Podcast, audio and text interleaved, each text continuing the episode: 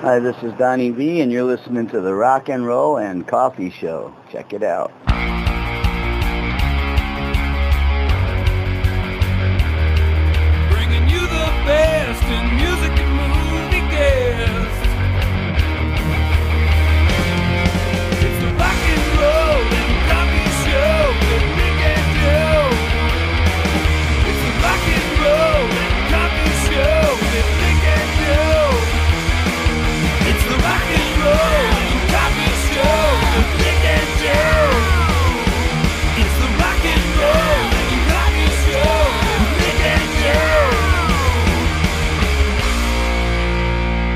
Welcome to the Rock and Roll and Coffee Show, episode number 50.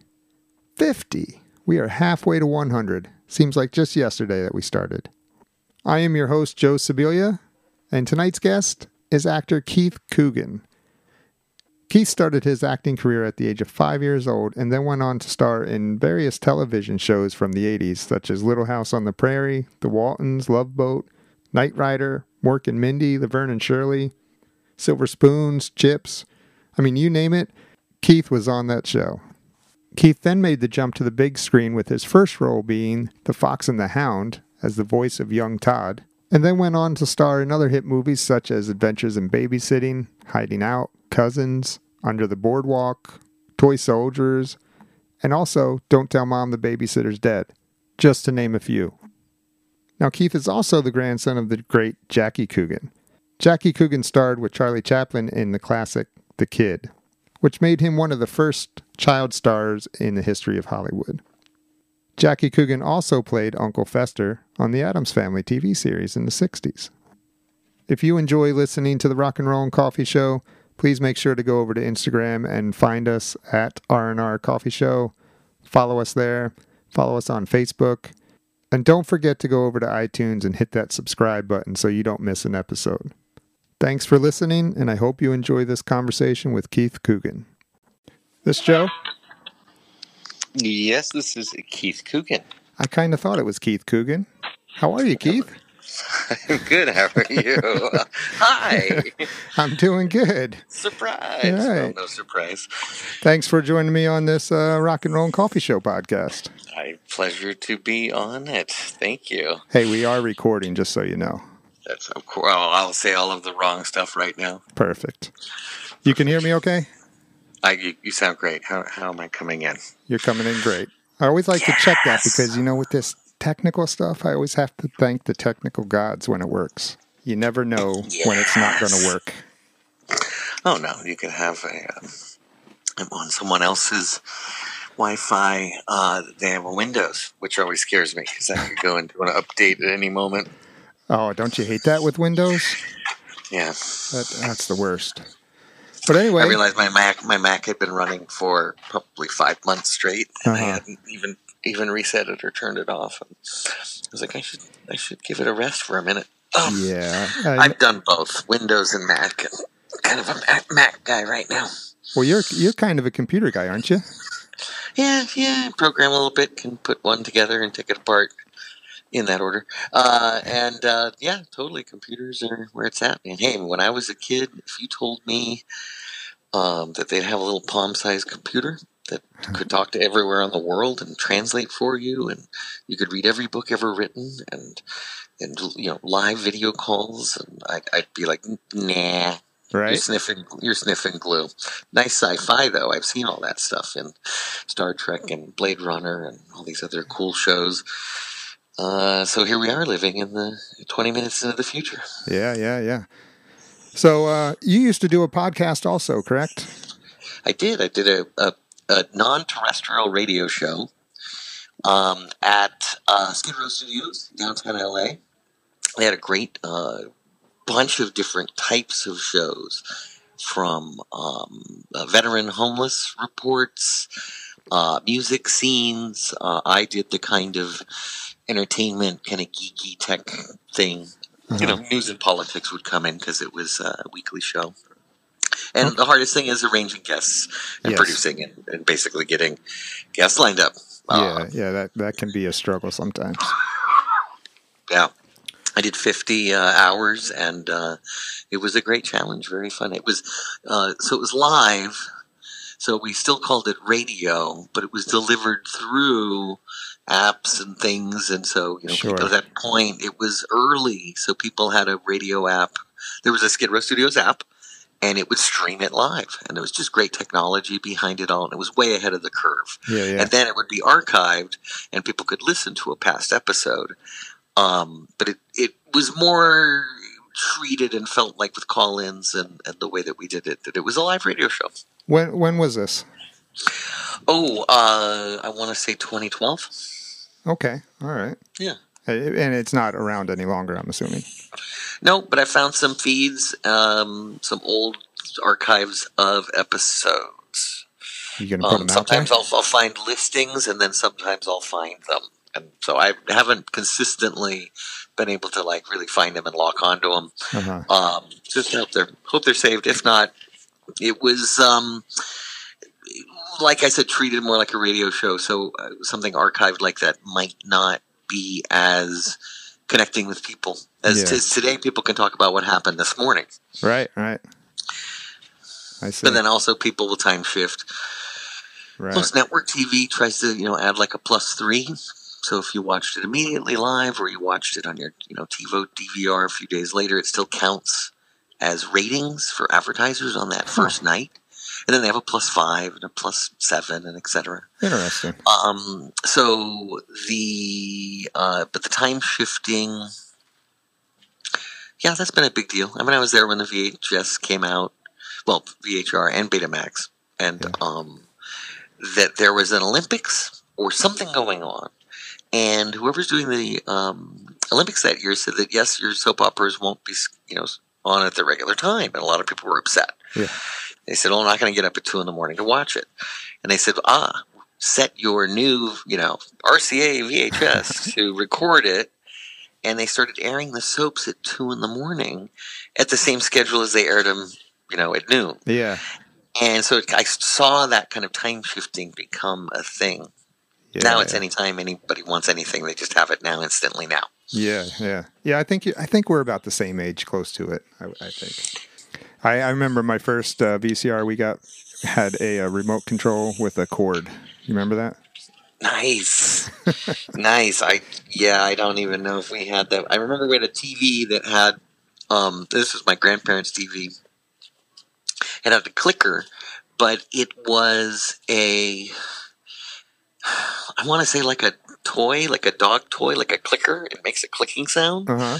but it clicked at a frequency to hit. It was like it sent a infrared maybe. And this is back in the day, and so you had to point it right at the TV, and it was a square, you know, brown and tan, you know, beige um, remote that matched matched this huge Magnavox or whatever, and you'd have to click, and then the channel, you'd see the, you know, the row, the knob where you turn the channel would physically clunk, clunk and move, Nice. ghost style. But it was, you know, wireless. That was, that Yeah, you know, yeah. such future technology. Wow. Yeah. Look at us now. but um, so your grandparents. I mean, you mentioned your grandparents. Let's talk about that. I'm sure you've talked about this multiple times, but for our listeners that aren't aware of your grandfather, Jackie Coogan, he, was a uh, probably one of the first childhood stars. Yes, uh, I like to say he's the world's first film child star. There were stage child stars. Uh, there was a notable uh, kid in France. Uh, there were um, film kids that had little parts and stuff. But with Chaplin, that became a worldwide experience with the kid. And with the you know silent films, you could take title cards and uh, interstitials and just put them in whatever local language. So that film was, you know, di- distributed around the world in multiple language, and that made him the first film, you know, child star, worldwide, rec- you know, known. And uh, it it was uh, post World War One where there was a you know a lot of orphans from World Mhm. War One. And some essays have said that collectively the world adopted my grandfather as their little lost Ah. ragamuffin, Street urchin, orphan, and he could kind of represent that rags to riches story in subsequent films produced by his own production company, Jackie Coogan Productions. Um, Chaplin had said that they would never work again together. There was no need to revisit that or tell another story, but he did hand his college sweater to Jackie that was the shrunk red college sweater that Jackie wore and the kid, and he gave it to him at the end. And he goes, "The character's yours. Do what you want. I'm not going to do anything with it, but you you can basically." And so he did a repetitious and derivative number of films like uh, Peck's Bad Boy, Daddy, uh, My Boy. Uh, he did other big budget like MGM productions like Long Live the King, uh, Little Robinson Crusoe, and then aged up. Uh, Talkies came along when he was about 13. So he started in The Kid at five, Wow. And Talkies came along and he did Tom Sawyer and Huckleberry Finn with um, uh, his best friend at the time, basically, Junior Durkin. And uh, then he aged up. He even did a haircut movie because his little Jackie Coogan page boy haircut was famous. So he did a movie called Johnny Get Your Haircut and uh, cut his hair in the film. There you go. Um, and then he went into the military with buttons, and then he was in French Leave with Cooper. So that confuses people between Jackie Cooper and Jackie Coogan, as the our gang kids are very similar to the kid, and Cooper and Coogan work together, and they're both Jackies. And then m- my grand uncle Robert Coogan starred in the Sooky series of two reelers, co-starring Jackie Cooper. huh. So Cooper worked with both of the Coogan brothers, Robert and Jackie, and uh, that eh, that is always it. Always I go, your your grandfather, you know, not only was he in Superman, did he direct? Isn't he a great director? And I'm like, no, that's Jackie Cooper, but thank you. when he died, I got a lot of great condolences. Cooper, I mean, I'm like, yeah, my grandfather died in '84, but that's sweet of you. Thanks for thinking Thank you us. very much. yeah, I appreciate it. it's nice to be thought of. My Yeah, grandfather yeah. said there's you know no such thing as bad press as long as they spell your name right. Oh, yeah. I guess so, right? And then, so he went on to play probably uh, uh, the role I loved with him was Uncle Fester. Yes, uh, the uh, TV version, and he had to audition for it, which was new to him. He had never auditioned for a role before that. And he shaved his eyebrows and his head, and uh, you know, wore the death cloak and the dark circles under the eyes, and uh, he loved it, just embodied it, and um, you know, very recognizable and fun character. It's it's a fun family, a little more subversive than maybe the Munsters, Yeah. slightly I- less. I, was um, always an Addams Family fan. Oh, I, I was both, but I, I like them Addams both too, but yeah, no Addams the Family. connection. You know, Munsters is a little more pal- palatable with the Hammer horror, recognizable Wolfman, Dracula, Frankenstein, you know, type creatures. Yeah, yeah. The Addams Family was more just subversive. It was sharp, quick humor. Um, and uh, it's you know at different ages you get different things out of the Addams Family's material. Did he ever uh, did, talk to you about that audition? No, uh, we heard from my grandmother who said that uh, she caught him doing the, um, you know, shaving his uh, eyebrows and stuff. And, Uh-huh. and she goes, "What are you doing?" And he goes, "Getting ready for the audition." And she goes, "It's just an audition. You don't have to do that for the audition." Yeah, that And he said, "I didn't know. I've never auditioned for anything." Well, And, I, uh, I was then- I was asking because I was just wondering if if he made that character or, character or if that's how they wanted the character. You know what I'm saying?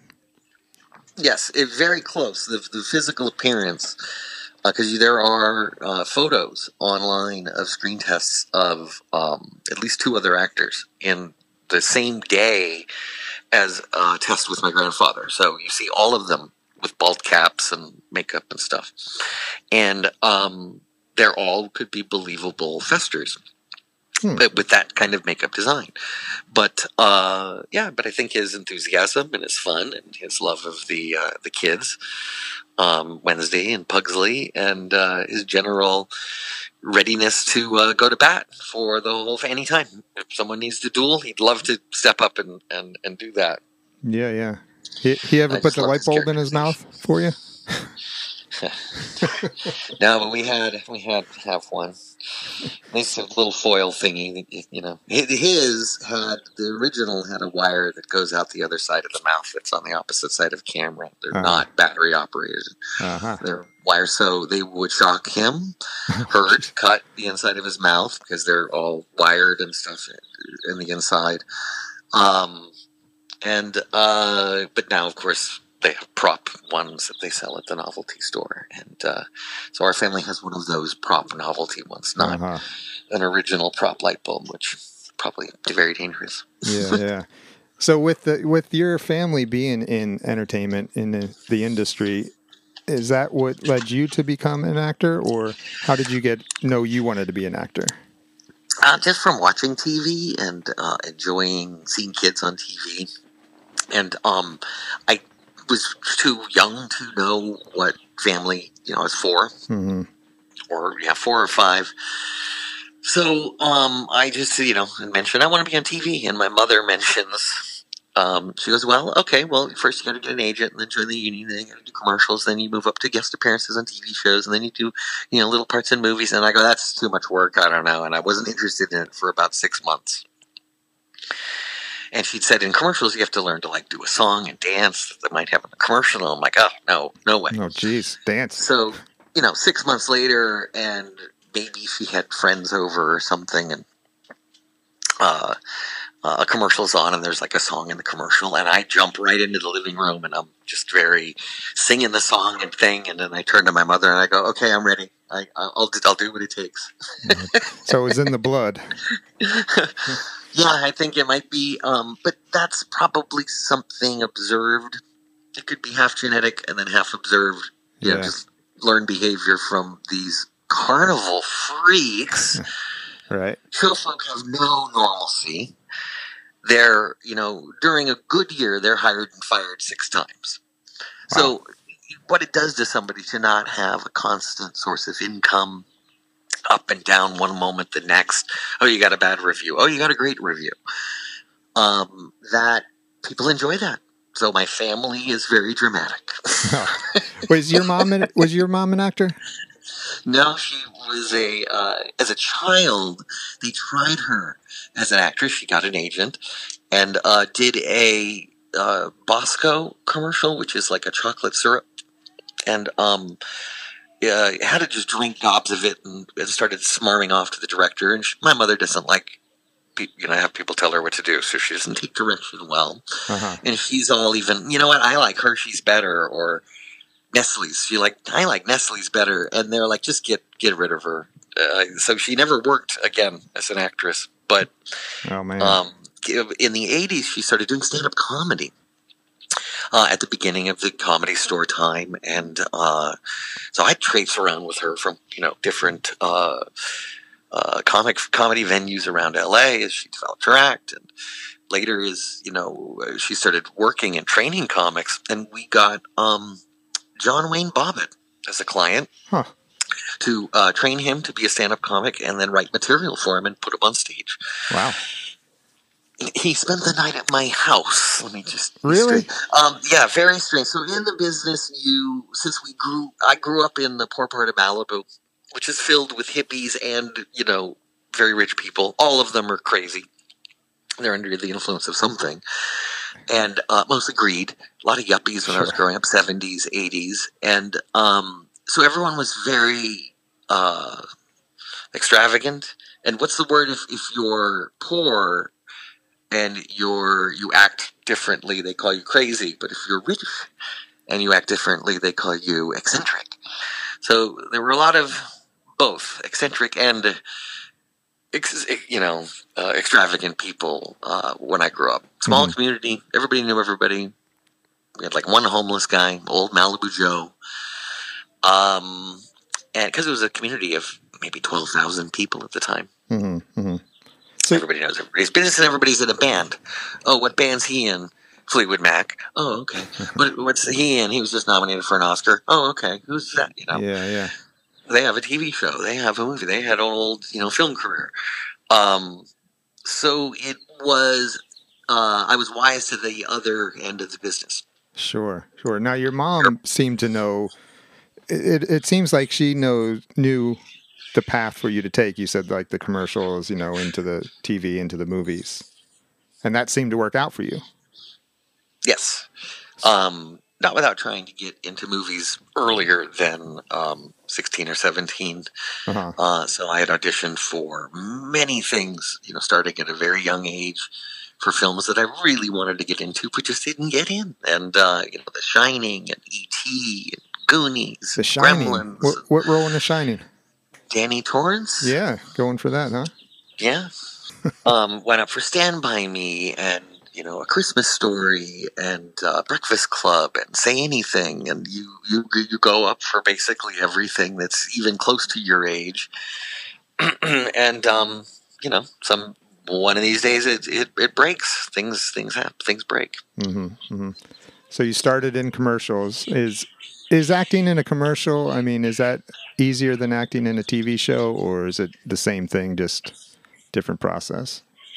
It's a different kind of skill set. Um, you will use a lot of the skill set you learn during commercials later uh, when you work in film and television.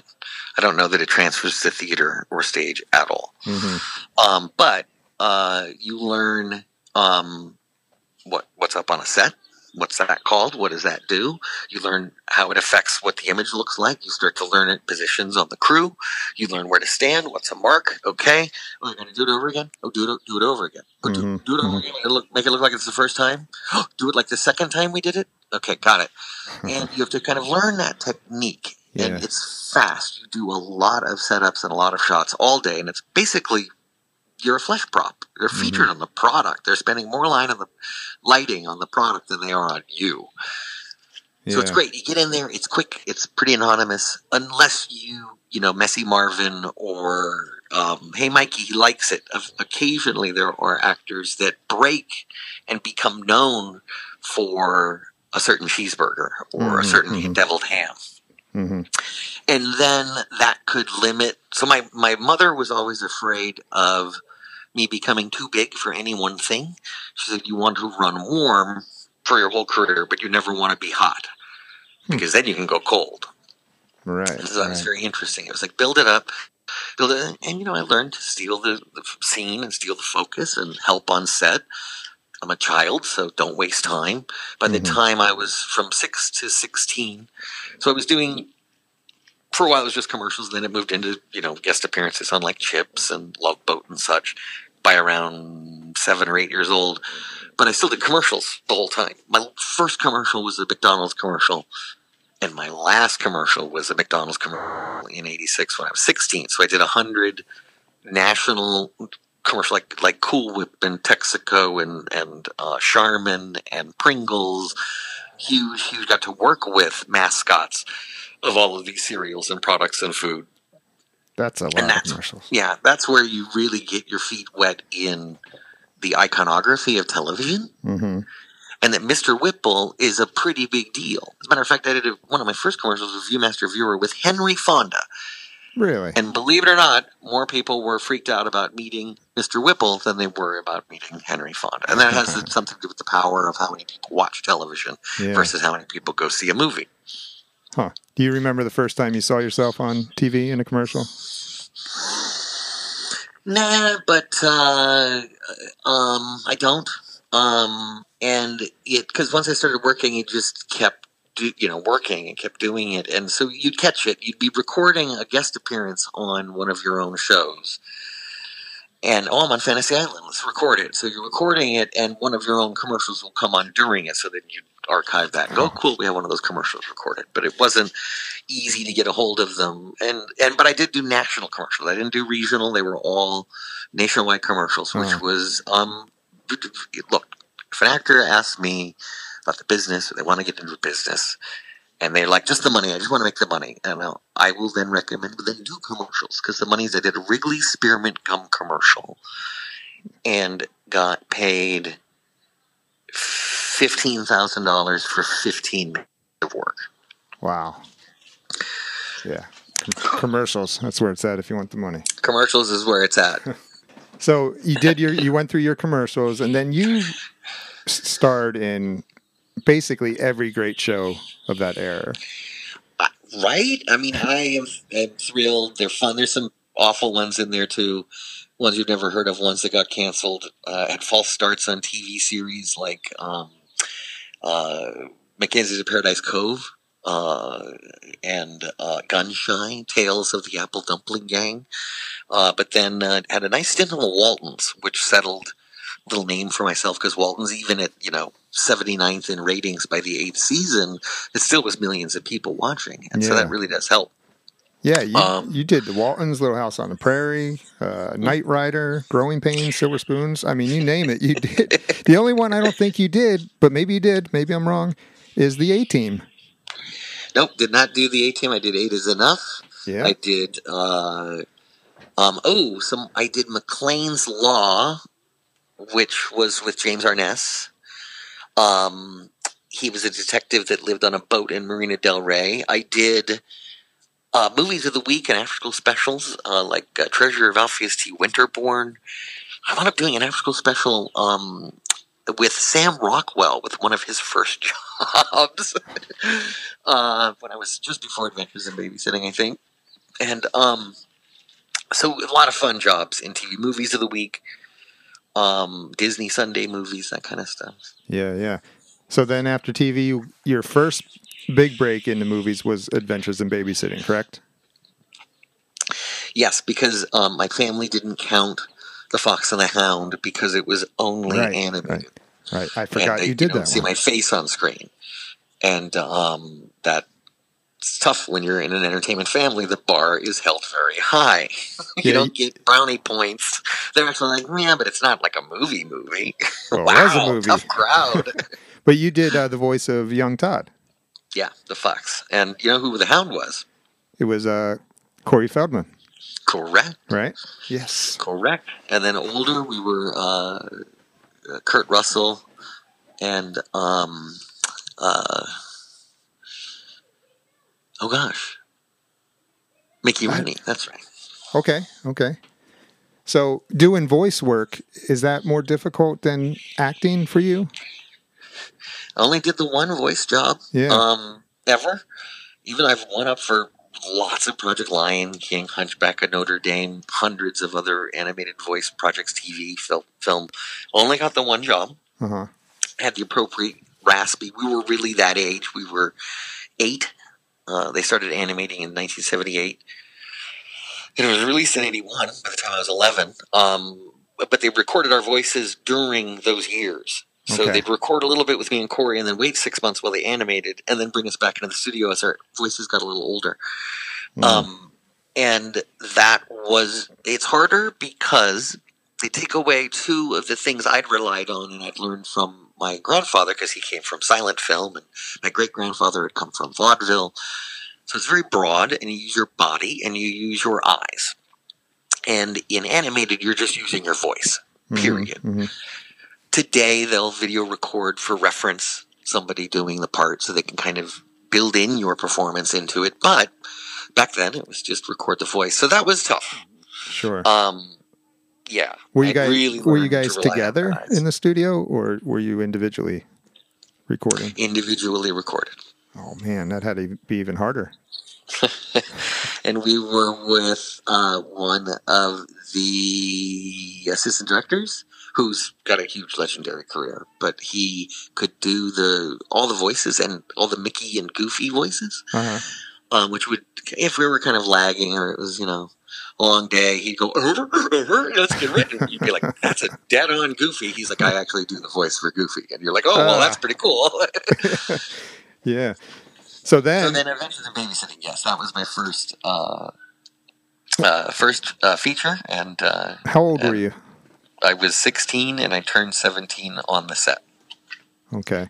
So all during this time too, you were in public school. I take it right, Yes, I was in public school, and acting. and then I graduated at 16 and started college. Um, and had just started college maybe eight weeks when I got Adventures in Babysitting. So I had to pull out of college. hmm Do you remember your audition for that movie? Oh yeah, uh, auditions and then screen tests. So I vividly remember our screen tests. and that was uh that was uh you know real film cameras and um they're mixing and matching different babysitters and different uh, Brads and Daryls and Sarahs, and uh, so it's a you know you're a nervous wreck. You want to get the job. Yeah.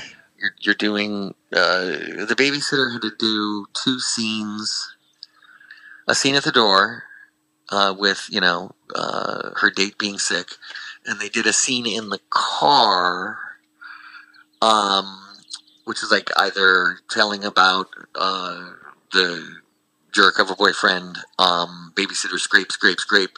Uh, and then they had a Daryl and Brad scene, which was on the L train, which was kind of material from two other different scenes as we know it now. hmm Uh, and also Brad and Daryl and Sarah were all in the car scenes. So the car scenes, all four cast members would rotate.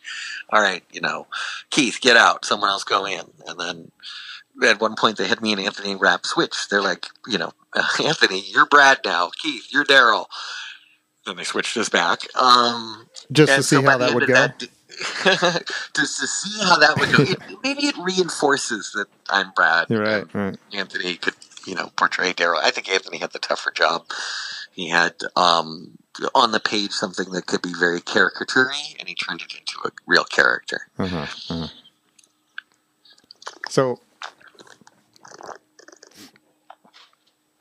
you there? Yes. I, I, hear- I hear. I hear you drinking. Okay, sorry. Yes, No, I cool. sorry, I'm rude to all of the. Um, so, w- did you know you were getting that role? Did like did you have the feeling that you were going to get it, or No, after trying out for so many things, you're pretty defeatist at that point. You're like, well, it's another one you really want. You're not going to get. Mhm. And I did um, break down and cry in front of Chris Columbus. He pulled me off to the side. And, during uh, the audition? Uh, yeah, it was before like going out and filming some more scenes Uh-huh. and um, uh, just he's you know checking in on me and what's going on. And I, I told him that I was really afraid that I would get this one. I was afraid of success. I was afraid of getting it and shooting it and the challenge and the you know that it would change everything. It would be something that I'd wanted for a long time. And so it was really a lot of pressure and stuff. And um, Right. I felt that he really supported me in the part and um, went to bat with me. He's like, I really think this is the broad. Um, and so I really thank Chris Columbus for, you know, Yeah. putting me in my first movie. Right. When when were um, where were you when they called you and told you you got the part?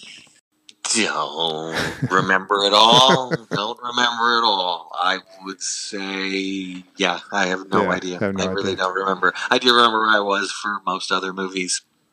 You had to be Um, shitting your pants though, excited as hell. Um, yeah, well, yes. You're also getting contracts and you're getting, um, you're signing a three picture deal, so you got to go over that. You're getting, um, updated scripts and pages constantly, production schedules. You got to deal with your passport and your travel. Oh, you don't need one for Canada? You do? You might? Okay, let's get one. Right. Um, you're dealing with, uh, getting currency, getting Canadian dollars to go spend up there, and they have to give you money when you cross the border and you're working in Canada. It's a huge deal hmm um, taking a job in another country. They're like, why is the Canadian taking this job? And then you have to explain it, and you have to have have to pay money at the border. So if you fly in, let's say to Toronto, where we shot for two months, you fly in, and you have to go through customs and have an envelope prepared with cash in Canadian currency that already is matched up with you know the job, the production, what address you're staying at, how much you're going to make during this time, and then there's this graph that kind of comes off of that. You you pay basically to them and their uh, labor department, so that and then you pay taxes in Canada, and that helps you here, or you can I don't know. It's it's interesting. It's different. So that was a lot to deal with at 16. hmm And we went up first. We flew up to Toronto for rehearsals. Because look, two weeks of rehearsals, you could pretty quickly know as a filmmaker, hey, this isn't working out, or this one needs to be recast, or we got to Uh-huh. work with this one a little more before you roll any film. Yeah. Yeah. You're in the middle of a side office in the production office. You know, literally, it's costing them no extra money to rehearse. There's a little extra food and hotel and stuff like that. hmm So um, we took a holiday break uh, and came back uh, first week of January and um, and went right to work. And so you know, everyone was totally ready. Everyone had worked before on film and television. There was no newbies. hmm hmm Um, and uh, Chris Columbus, you know, d- knew exactly what he was doing and exactly what he wanted. And uh, we're surrounded by really great support, um, great crew. Uh, you know, everyone worked really hard for two months in Toronto. Then we had to leave a lot of our uh, Canadian crew and go to Chicago. So there's, you know, U.S. has a lot of union rules and stuff. And if you were in Chicago, unless they're a department head, um, you had to leave a lot of key people up in uh, Toronto, which was heartbreaking. So we had to say goodbye to crew members, come down for about two weeks in Chicago to really capture the essence of Chicago. And by now it's um, late February, early March, and it's freezing Yeah. in Chicago. Um, and we shot the Thor scenes and the expressway scenes and uh, just various stuff that kind of had to be in Chicago. Frat house party scene. Uh-huh. Um, and then brought it back home to LA for a week of special effects. There were some front projection uh, special effects, so no blue screen, but there was some some uh, some some front projection. I think it's called. What what is that? What is front projection? So you um, instead of a rear projection where you project the projector is behind the screen, Uh-huh. and then the actor stands in front of the screen. Um, you the camera itself is a projector. You use a forty five degree angle mirror, and um, you so from the axis of the lens, there is a Scotchlite. Um, highly reflective screen behind the actors and pieces of furniture and stuff. You can interact with the set, but the projection doesn't reflect off of the actor's clothing or face. Hmm. So it instantly is a traveling matte, like a blue screen. Mhm. But there's no processing. You see it in dailies the next day. And we're dealing with actual film that has to Yeah. be printed and color timed and all this stuff. So that saved a lot of money on special effects because it was done by the end of March. It was filmed and released July. So it was you finished up in March. Yes, and then they did the music, did the editing, did the sound, did the advertising, the posters, printed 1,200 prints of this thing, and released it July 4th weekend. Wow, how to do on opening weekend?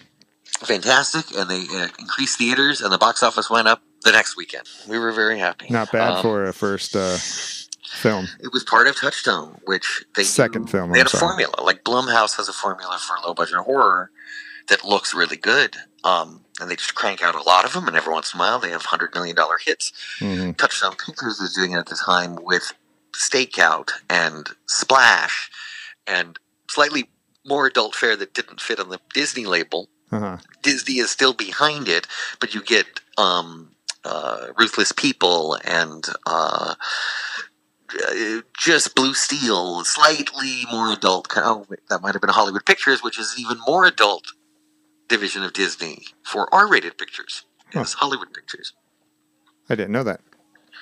and they released in the army now, co-starring Pauly Shore and Andy Dick. hmm hmm so after Adventures in Babysitting, what was what was next? Was it Don't Tell Mom Babysitter's Dead or Toy Soldiers? They came out around the same oh no, time. we've got years of pictures. We've got Hiding Out was next, oh, that was in there. Jon Cryer, Yep.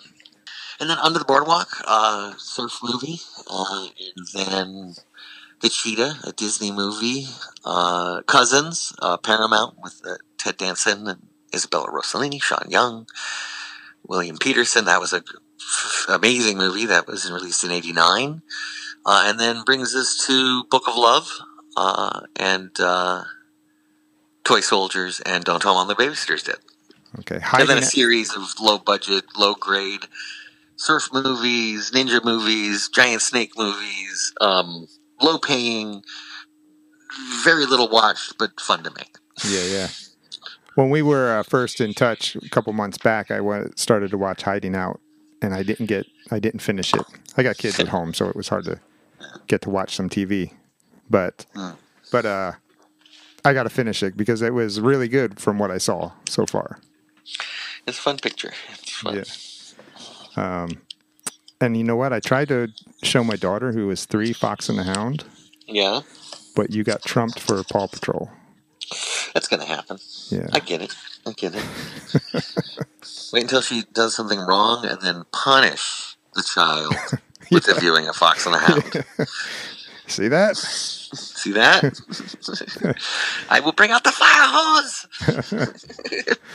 And then, um, all right. So, so your next, well, not next, but don't tell mom the babysitter's dead. That had Yes. um, also did really well. Very, very fun. Uh, once again, released July. Who releases these little teen comedies in the middle of summer? It just was a different kind of, you know, time, I guess. But it was a Warner Brothers picture, and um, of course, starring Christina Applegate. Yep. uh, working between seasons of Married with Children. And uh, we had a great cast Joanna Cassidy and Danielle Harris. Um, just uh, stunning. Uh, uh, uh, uh, David Duchovny, um, uh, Josh Charles. Uh, uh, it's just amazing, amazing cast. Great writers. Directed by Stephen Herek. He directed Bill and Ted's Excellent Adventure. Okay. Um, and so we were just I don't know, swimming swimming along with uh, producers who had done Sex Lies a videotape. Uh-huh. So they were kind of independent, subversive, slightly outside of Hollywood. A lot of these pictures will be done on what's a deal known as a negative pickup. And what that means is the, the movie studio doesn't make the movie. They don't produce it. A producer does. They make the movie Uh-huh. and maybe there's a little sound here, a little something. But basically, they hand a finished movie to the studio, and the studio buys that movie. They buy the negative. It's a they pick up that negative basically. Interesting. So a lot of movies will be shot, and then they sell it to a studio, and then the studio releases it. And the studio's like, yeah, that's our that's our label on the movie. We made that. No, they we didn't even know what studios. A lot of times, you don't even know what studio it's going to be sold to. Most of the times you do. Most of the time you go, this is a negative pickup for Touchstone Pictures. You go, Mhm. oh, okay, got it. So was the audition for that um, as nerve wracking as Adventures in Babysitting, or were you more used to it by then? I'm, you know, auditioning and working are two different things. Um, so I was up for Brian the Clown Dog Boy in Don't Tell Mom the Babysitter's Dead, and um, felt that I had already done a nerdy guy that was in love with the babysitter with Adventures in Babysitting. I didn't want to repeat that, Mhm. But I did see this, and I'm 19, maybe at the time, 20.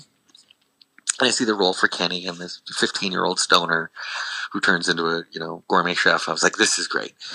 um, when I asked my agent about it, and he said, "You're too old. Not the right type. They're going to cast you know heavy metal, long haired kids." And I'm like, oh, fuck. I really wanted it, so Yeah. I prepared the scenes, and I got a wig and a skull vest and torn jeans and um. a Little baseball cap to cover the wig because it was a cheap fifteen dollar wig from Burbank Hair and Makeup and that I didn't buy for it. I'd actually been using it in a, s- uh, skits that I was uh, filming with a friend, Chris Young from PCU and Great Outdoors, Max Headroom. Um, so uh, Chris actually helped dress me or style me for Kenny. Uh, so I actually did the audition I'm supposed to go out for, and after I finished that, I pulled the casting director off to the side and I said, "Can I come back in a little bit and just show you something?" And I'd already done a bunch of movies and stuff, and there's you know mutual respect for us both. She's done tons of huge movies, and it's kind of cracked out a turn. But I asked, you know, kind of for permission to do this. So this I was after you what was up. auditioned.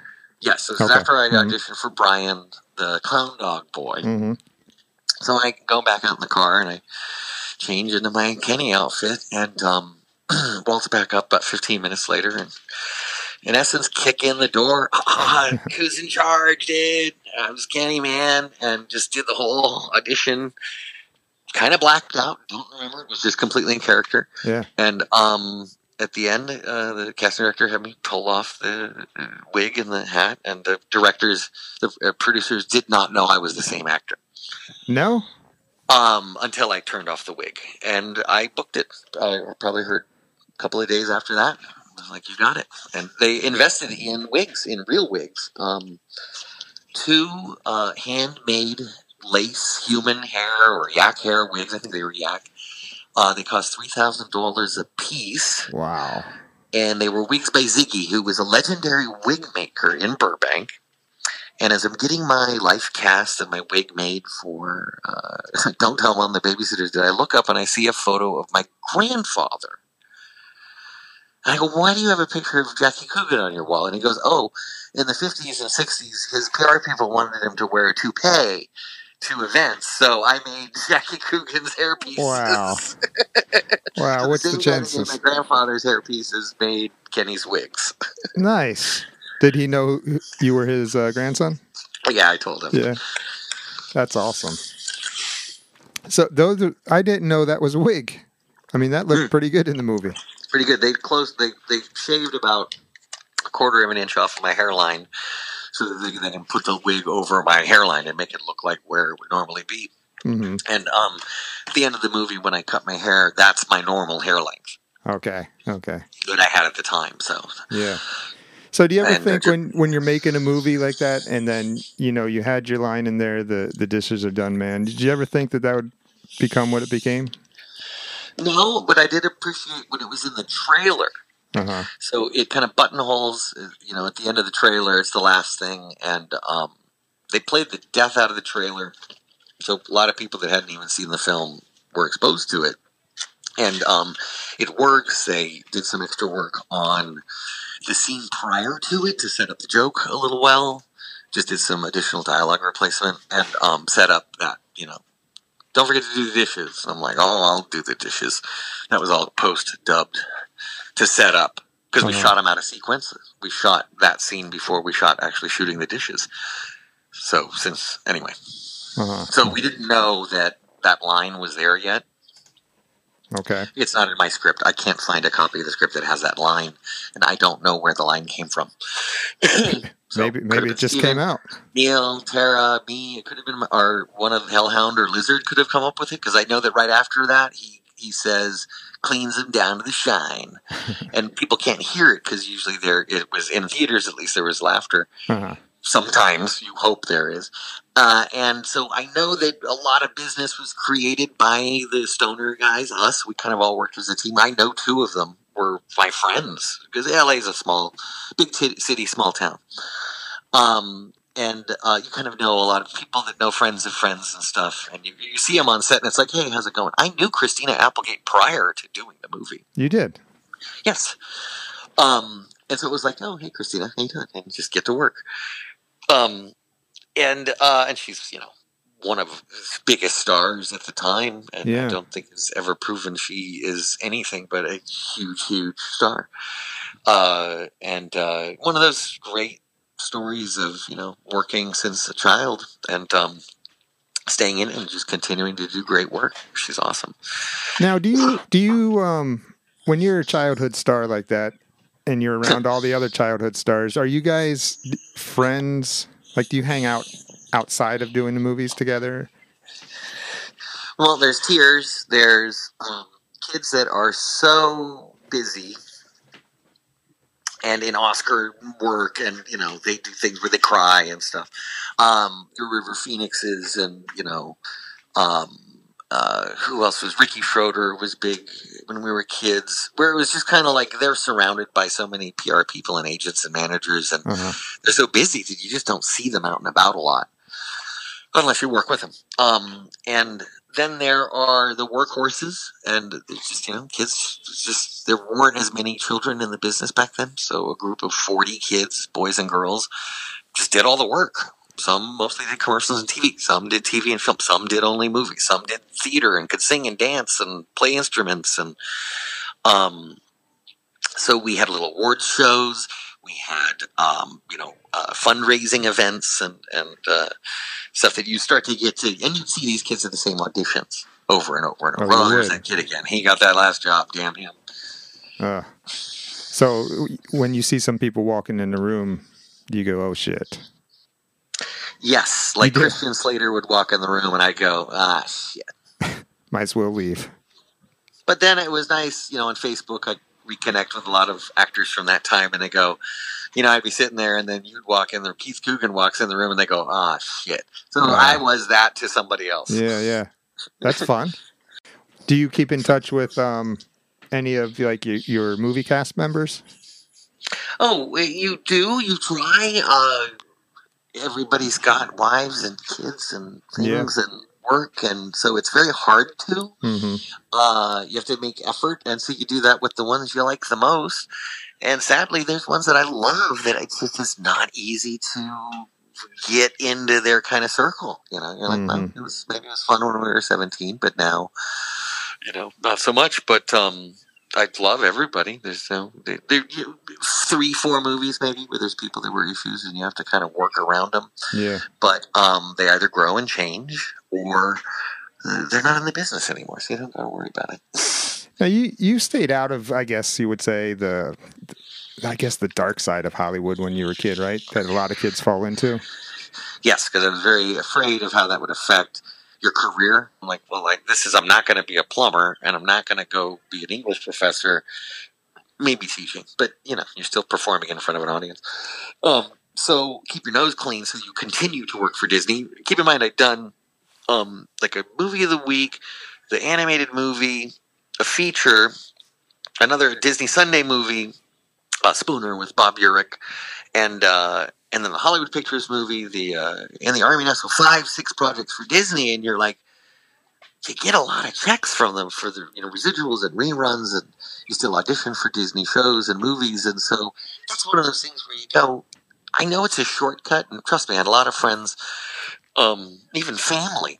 Uh, in the 90s going hey you really want to pick up your career you should you know get arrested for high speed pursuit or drunk driving Oh, jeez.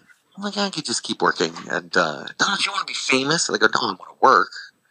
I want to enjoy what I do. I don't. And so, you know, we saw the turn into people being famous just for the sake of being famous. Yeah. And that's, that's distasteful, but it has a place in pop culture. There's a place on the magazine rack for Time and for the Inquirer. Okay? Time, Life, Inquirer, and, you know, the National Examiner. Uh, so they're to each his own. You worked with Kevin Smith. Yes, How did that happen? that happened from uh, my wife uh, going to get uh, um, uh, a, a picture with uh, Pop Pops on Goldberg's, and uh, Kevin Smith was there speaking, and I had had a Kevin Smith story that I told my wife that years ago, when the shark is still working, that great three and a half hour documentary on the making of Jaws. Um, there was a screening for it at the SModcastle, which is Kevin Smith's theater. I'd never met Kevin Smith, but I'm a huge fan.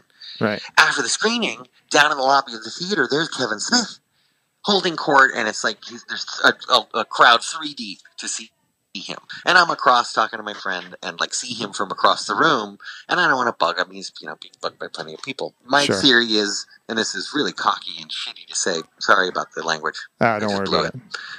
Say whatever you want. it's really cocky to say, but from my experience, maybe you'll work with them. So if you see someone you admire, you go, well, maybe I'll work with them someday. That's my chance to talk to them, not force it another way. I don't like to ask people that stuff. Yeah. And so, but he does look up and he sees me, and um, I he kind of gives me a little head nod, like a hey, you know.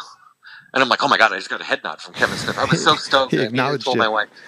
Yeah, I'm like, cool. I think you just you know saw me kind of mad dogging him from across the room. Like, what's this guy staring at? Crazy guy. So um, my tells Kevin Smith this, and he goes, "Who's your husband?" And she goes, "Keith Coogan." And he was, and he goes, "I know exactly who Keith Coogan is. Dishes are done, man." Nice. And uh, she goes, "That's great. I can't wait to tell him." And he goes, "Listen, you know, long before I started making movies, I watched a lot of movies.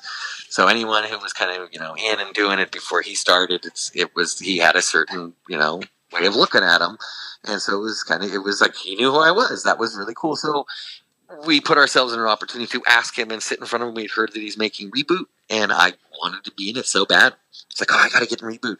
And my wife goes, well, you know, at the speech, George Segal, that's who she went to go get the selfie with. At the speech, the George Segal star on the Walk of Fame, he said, you know, no one's going to just walk up to you and hand it to you. You got to get off your ass and go, you know, get it and ask for it and go do it. yeah, go after it. So she kind of inspired me to ask him. So I tag him, hey, my wife's the thing and inspiring. And I said, can I be in Reboot? I want to be in it. And he goes, you're in, you're in, you're in Just like that. from and that from that point on, he announced it. It was at uh, Smod. It was at um, uh, was it Fat Man and Beyond? No, Hollywood Babble-On. And he announced it that night. He said, "Me and Ralph Garman are both going to be in the movie." And this is months before you know, this is pre heart attack. Right. So it's way before actually making the movie, over a year before making the movie. And so I'm trying to keep in touch with Kevin. I can't. I don't know how to get a hold of Kevin. Um, his agent. How is it going to happen? Then I hear it's developed. then he gets the heart attack. I'm like so worried uh, about him. Just you know, screw the Yeah, movie. yeah. Uh, we were there actually. Pinky, my wife, and I went to go see him, and he had the heart attack between the first and second show. So we were there to go see the second show. We're sitting in the audience, and I go, "Go home." He's in the hospital, and we're just, do we drive over? Do we go over? Do we hold vigil? Like I feel like Yeah, lighting do you do? candles. And This I didn't know him at all then. So we were so it was just such a crazy, crazy night when he went down. Um, and nobody saw it. It was all backstage. Uh-huh. So I wound up seeing him on the Sony lot. He's directing an episode of Goldbergs. And I see calves behind jorts step out of the back of a soundstage and then back in real quick. And I'm like, the only person I know that wears jorts is Kevin Smith. Could that possibly be Kevin? I kind of walk over. And it was like right after lunch, and I was like all bloated. And I look, and sure enough, it's Kevin. And like, hey, what's up? And I reconnected with him. And you know, how you doing? You're alive. That's great. And um, uh, I said, "Hey, listen, I'd asked my, I don't even know how to get a hold of you for this movie thing or whatever. Go up. My agent said to get your production company, then me and Kevin just gets either tired, bored, or impatient. He goes, "Give me your fucking phone." Sorry, I swear it again. He grabs it and just puts his number in it. He goes there, and so I just kept on him, and I was like, "Hey, you know, as we got closer, how did we arrange it? Where? What date? What time?" He wrote a scene, um, and uh, wound up in New Orleans doing it, which was great. Just so fun to work with him. He's very encouraging. He um, Yeah, I've heard great real things about up him. before each take, uh, and uh, when you rap, there's just nice love and speech and everything. Great, great guy. Now that was that the most recent thing you've done? Yeah, I did. Uh, see, uh, um, quarantine bunch, which is uh, Yeah, There is a super secret- Uh-huh. oh, uh, the quarantine bunch, uh, a secret society of former child stars that, um, because of coronavirus, they're now meeting on Zoom. So they have a former child star secret meetings on Zoom, and you can tune in and see as they go off the rails. Uh, and then Wrong Reasons, which was uh, Josh Roush directed Magnum Dopus, which was the making of Jay and Silent Bob reboot.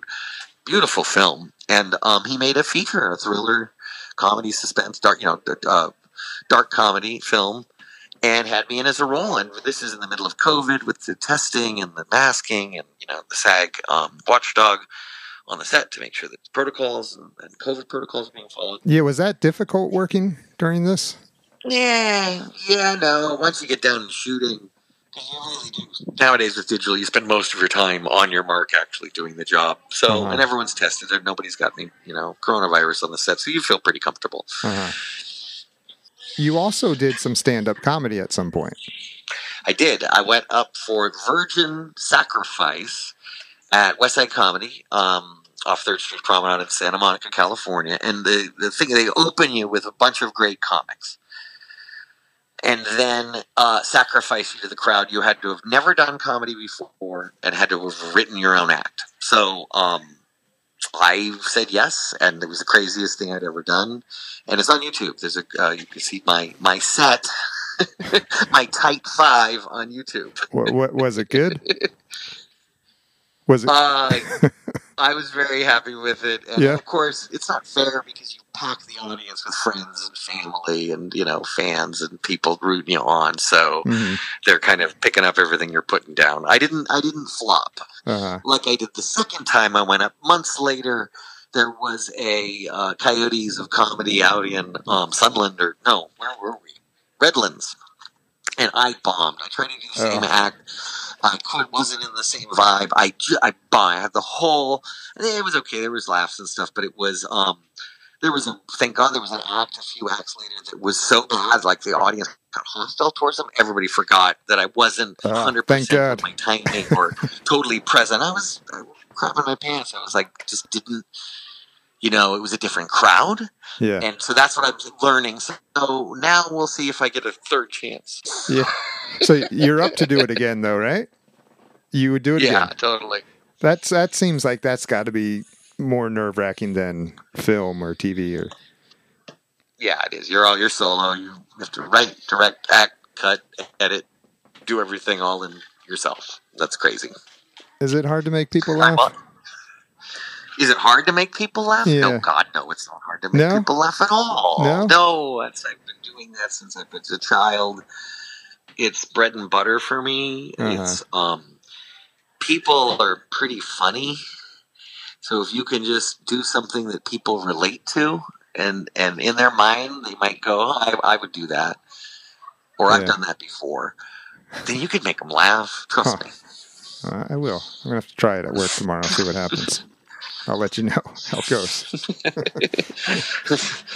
I get a call from the labor department. Yes, we need to speak with you. Have you ever uh, wrote your own scripts? Oh yeah, tons. And and uh, I've written everything from short films to pilots to features to series, uh, episodes of series. Really? And unfortunately, some idiot paid me money to option a script. So I've actually made money by writing words into a word processor. And um, all that does is encourage me. So yeah, I've got one of everything laying around at all various budget levels. Uh huh. How about how about directing? Great, you got a few mil? Sure. Cool. Then let's do it. I would. I'm totally. I'm directing. Let's do it. Yeah.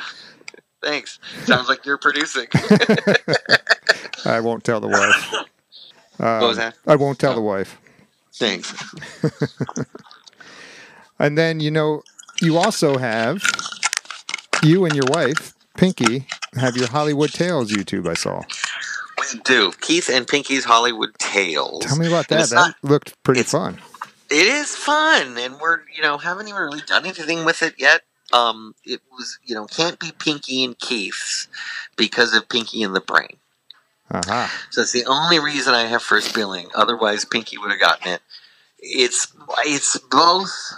Okay, so she's a fangirl, so you see what it's like for a fangirl that loves to get people's selfies, and then I've got me, who's an actor, and you know, come from this jaded family, fourth generation of Hollywood. So I'm like, this is just a job. I'm no star. I'm just you know fake humble. Um, just doing this, just happy to be alive and still in Hollywood and talking to you right now. Very happy to be here. I know a lot of people that aren't. Um, and uh, so the channel lets you see our lives together. We have this romance, this love story, this uh, epic film rom com love story with video from the day we met.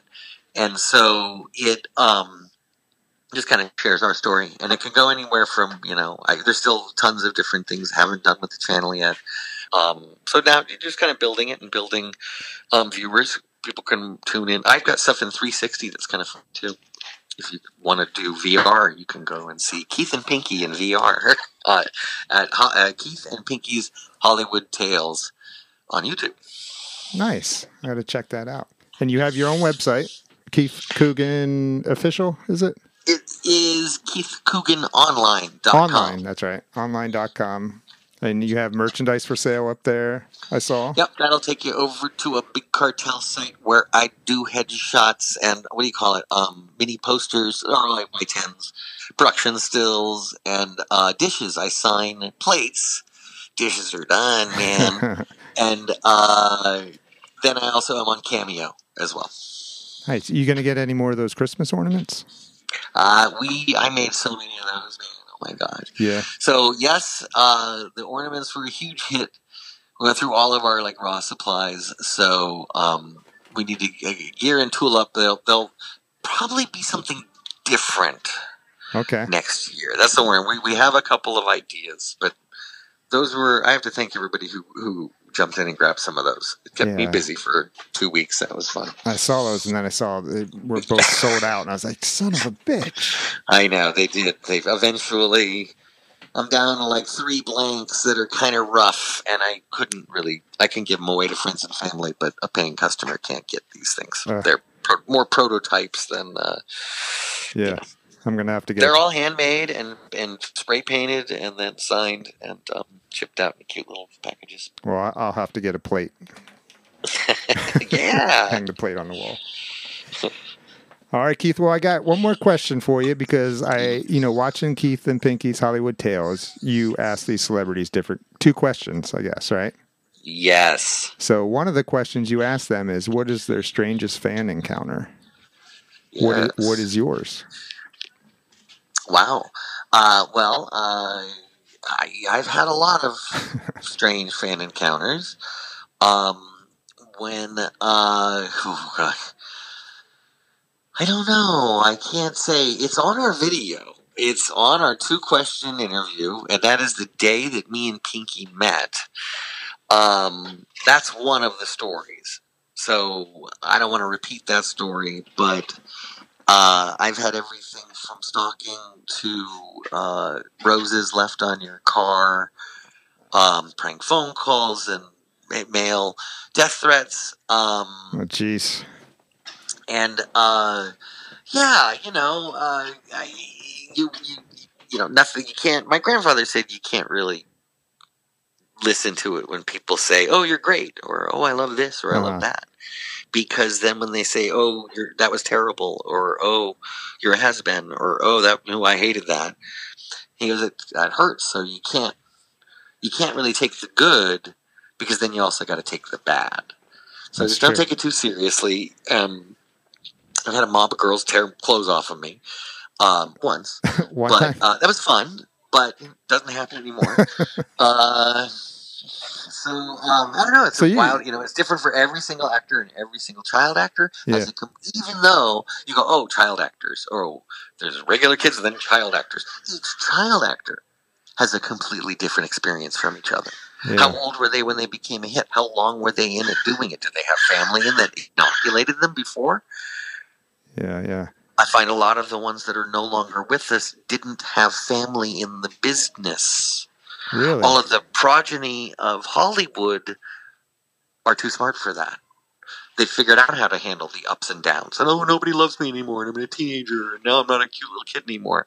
Well, if you have family that prep you on that, hey, listen, because my grandfather is pretty famous for not working after he was 13 years old until he was 50 with Uncle yeah. Fester. Yeah.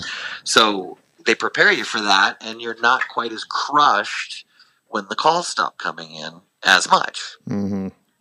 Mm-hmm.